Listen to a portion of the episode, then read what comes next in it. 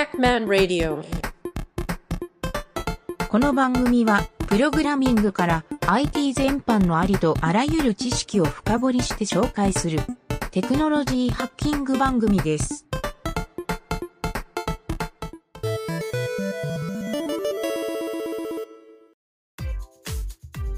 はい、えーじゃあそれではですね、えー、と今回のゲームを作ろうブラウザゲームを作ろうのナンプレの回、はいえーなんですけど今回はですね JavaScript と、えー構造化っていう第2章テキストの第2章はい。ここから進めていきましょう。はいはい。はい。今回はですね、ちょっと最初にプログラムファイル構成って書いてあるところで、えー、main.js っていう JavaScript のファイルと、はい。ちょっとその中で使う JS フォルダーの中に view.js うんうんうん。この2つのファイルを追加して、はい。えーちょっとそれを中身をねコピペしてもらってからスタートしましょうか。はーい。ちなみになんですけど、インデックス HTML もガラッと書き換えましたんで、あ、この T、これ TD、TD、TD の。そうです、。そうです、そうです。前回のあの、たくさん書いてあったテーブル構造を全部 JavaScript でやらせるっていう、すごい。なるほど。ここが今回の目的です。はい。ーい。なので、インデックス HTML を丸々上書きしてもらって、えー次に main.js を、えーこれもまるっと上書きですね。上書きというか、新規作成ですね。で、JS フォルダを作って、view.js。はい。この3ファイルが今回のメインになりますね。はい。はい。CSS は前回と全く同じなので変更なしと。はい。はい。これをちょっと開いてもらいたいんですよ。はい。あれ？おちょっと待ってください。ダメ？白になっちゃいましたね。コンソールエラーがなんか2出てるけど、なんかエラーメッセージが何も出てこないな。なんでだろう。わかった、影織ちゃん。わ、はいかりました。えっと、HTTP からスタートする URL で。あ、OK です。そういうことか。はい。そっか、これ言っとかないといけないな。前回そうだったから。そうですね。あれか。そうだ。あれだ。これでじゃあ、あれで立ち上げないとダメなわけですね。そうだ。あ、出ました、えっと出ました。こういうことですね。はい。で、ブラウザの表示の仕方が、えーちょっと今回から変わっていてというか、前回は確かファイルをそのままブラウザにアクセスして、はい。えー表示したけど、今回はですね、あの、JavaScript のタイプモジュールっていう風に HTML に書いてあるじゃないですか。はいはい。スクリプトタグのタイプモジュールで src main.js。これあの、モジュールっていうタイプで、えー書かれてると、実はあの HTTP から始まるプロトコルというか、あのアクセスにしないと、うんうんあの、アクセスエラーが発生するんですよ。JavaScript に。なるほど。そう。なので、ちょっとめんどくさいんですけど、あの、Google Chrome の拡張機能の Web Server for Chrome。えーと一応内容はですね、テキストの方に書いてますんで、それを見てもらいたいんですけど、そのアクセス方法で、えーちょっとアクセスしてください。はい。はい。で、影るちゃんにアクセスしてもらって、出ましたよね。はい今出てる状態かな。はい。という感じで、まあ、見た目は前回と全く同じ状態になってると思うんですよ。はい。はい。なんですが、ちょっと今日はこの解説をちょろちょろっとしていこうかなというところで、はい。えーまずですね、あの、ちょっとテキストに書いてあるのは HTML ファイルのが前回よりかなりシャープに、シャープというかスマートになってる。はい。はい。スマートというかまあそうですね。テーブルタグをなくしてるあれすごかった。ので、はい。なので、まあ、前回あの81個の TD タグを用意してたんですけど、今回はそれを JavaScript で全部作り出してますと。なるほど。はい。というのがちょっと構造体なんですけど、あのーちょっとね、初めに、あの、これは、ちょっと一般的かどうかは僕もよくわからないんだけど、僕が毎回こういう JavaScript を作るときに、ホームページとかもそうなんですけど、この main.js からの書き方っていうのを大体もう統一してるんですよ。ほうほうほう。なので、このちょっと手法をあ一回解説というか見てもらった方が早いなと。はい。はい。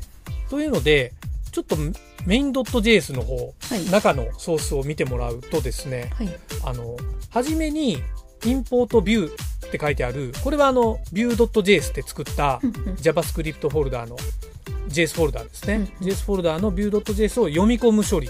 うんうんまあ、インポートとエクスポートっていうのは、あの、この、クラスで書く JavaScript のちょっと特徴的な書き方で、で、この書き方は、あの、結構ね、あの昔はクラスの書き方できなかったんですよ、JavaScript が。で、まあ、結構最近っていうか、タイプスクリプトが出てきたぐらいから、はい出てくる、ちょっと前かな？で、クラスが使えるようになって、えっ、と、この書き方が主流になってきたんですけど、あの、僕が最近これよく使うのは、Node.js でもこれ有効なんですよ。はい。で、昔は、あの、ファンクション書いて、それを入宣言してインスタンス化してたっていう書き方してたんだけど、もうやっぱ明らかにクラスの方が書きやすいなっていうところがあったんで、クラスというか、まあ、このモジュールの構造体ですね。はいはい。はいで、これをやらないと JavaScript のファイルを全部、その HTML で最初に呼び込んどかないといけないんですよ。なので、古いホームページとか、まあ、未だにそういうページ多いんですけど、もうモジュールを全部、ファイルをスクリプトタグでバーって並べて書くっていうホームページ、はい。はい、多かったと思うんですけど、今はもうこの、僕は main.js だけ書いて、もうその中でもうどんどんファイル内でやり取りさせるっていう、これが効率的だなと思ってやってますと。はい。で、この main.js っていうのは、ちょっとだけ特殊で、あの、この中にはクラスは書いてないんですよ、僕は実は。はいはい本当はい。で、僕の一応コーディングルールとしては、ファイル名イコールクラス名っていうルールにしていて、だから view.js は、そう、エクスポートのクラス view。はいはいはいで、一つのファイルに一つのクラスで、エクスポートは一箇所って決めて、えーそれをルール化してるんですよ。うんで、main.js はちょっと見てもらうと、うんエクスポートコンストメインって書いてある。ここがちょっとポイントで、ここは僕があの、このメインで使っているのは、あの、初期定義のセッティングとかオプションとか、そういう値の定義をする場所として使うようにしてるんですよ。なんで今回は、そのナンバープレイスっていう ID をセットしてる、まあ、ID セレクターを書いてるだけなんですけど、セレクターにはなってないか、ステージ ID っていう、はいその全体の一番、ここをす、この ID を選択すると、その、ルートのテーブルが拾いやすくなるための、えー定義を書いてると。ステージ ID っていう。うんはい。他にも、プログラムによってはここにもういろんなもん詰め込むんですよ。はいはいだから、まあ、ある意味定数的な要素ですかね。ああなるほどはい。まあ、定数って言っちゃうと書き換えができないんで、これをさらに書き換えられるようにもするんですけど、まあ結構ね、あの JavaScript はこれが便利に使えるんで、この方式がおすすめなんですけど、で、他のね、プログラム言語と大きく変わるのは、この先なんですよ。で、その下にある function in、えっ、と、 init っていうのは、まあ、 init ってよく initialize で使う関数。で、はい。C 言語とかでもよく使われているんだけど、えっ、と、その中で、えっ、と、ビュー関数の、あ、ビュー関数をニュービュー、カッコ、丸カッコって書いてあるから、はいはいはいインスタンス宣言してる。うんうんうんで、これメインビューに入れてるんだけど、本当はまあこれ入れなくてもいいぐらいなんですよね。はい。うんうんまあちょっとこの時は、えーまあこの書き方してたんだけど、あの、ここで入宣言するんですけど、このイニットをわざわざファンクション化して、ビューをスタートさせてるっていうのは、うんその下を見てもらうとわかるんですけど、あの、こ、ここの書き方僕ね、みんなに一番覚えてもらいたいところなんですよ。ほこれ僕ホームページでめちゃくちゃ使うっていうか、あの、必ず使う方法なんで、これ何やってるかっていうと、ホームページのブラウザーで JavaScript を立ち上げるときに、みんながよくトラブルになる原因が、ああ読み込み順のそう、ホームページのドム構造が読み込まれてないときに、いわゆるヘッドタグに JavaScript を入れてると、 body タグが読まれてないのに、はいはい例えばさっき言った ID の number place とかってやったら、 no not found になるんですよ。なあなりますねだから、ページが onload した後で、処理をスタートさせないと、ダメなんでそうなんですよ。で、ここで書いてる document readyState っていうのは、うん今の状態で、えーと、ページがどの、読み込みがどの状態になってるか。うんうんっていうので、コンプリートっていうのは、ドム構造の読み込みが完了してますと。うんペあ、ページの読み込みが完了してますだ。はいコンプリートっていうのは、ページの読み込みが完了しています。で、インタラクティブっていうのは、えっとね、ドムの読み込みが完了してます。ほうほうこの2つの差ってわかるかな、影尾ちゃん。ページの読み込みと、ドム構造の読み込みっていうのは、要するに HTML の読み込みなんですよ。はいはいはいはいで、ページの読み込みっていうのは、例えばね、中にイメージタグが入ってた時に、イメージの画像の読み込みが完了している状態なんですよ。はいはいはいはい。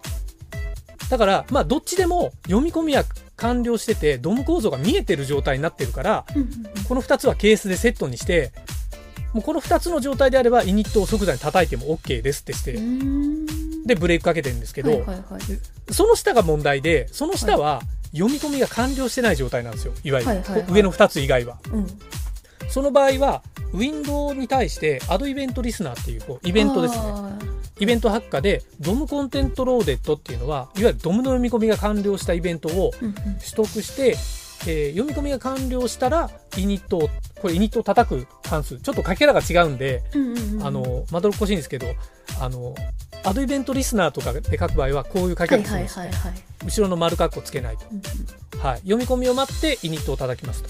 うんうーん。はいで、これをね、なんでヘッダーに書いたから、別に、あの、上のコンプリートとインタラクティブってありえないんで、いらないじゃないって思うじゃないですか。うんうん確かにこの状態で、あの、実は僕がこれをわざとやってるのは、はいメイン .js をはいボディタグの一番下に書いてもこれが行くんですよ。へえスクリプト、え、なんなら HTML タグのその下側に書いても、どこで読み込んでも必ずページの表示、読み込みを待って実行してくれるっていう便利関数なんですよ。あなるほどこれみんなコピペして使ってください。僕これ自分でもコピペしてよく使ってます。へえっていうかもう、これ手打ちできるようにしてます。自分では。空で。すごいすごいはこれ魔法のおまじないだと思ってください。れ JavaScript の。はい。まあ、これでイニットが叩かれて、で、今回の あのメインのところは Vue.js なんで、はい。えーこれで Vue.js が無事に起動ができたら、うん。Vue.js、今度 Vue.js 開いてみますか。はい。で、ひ開いてもらって、まあ、ここではあのクラスがインスタンス実行されているんで、はい。えーまず、インスタンス実行されたらコンストラクターが呼び込まれますと。はい。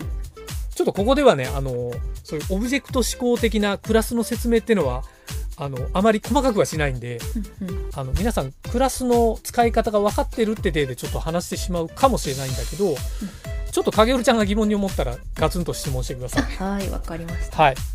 ということで、クラスでビューが叩かれたときに、まずコンストラクターですよね。はいこれ多分どの言語でも同じ感じだと思うんだけど、はいコンコンストラクトかコンストラクターが実行して、うんえーそこでもう単純にセットステージ。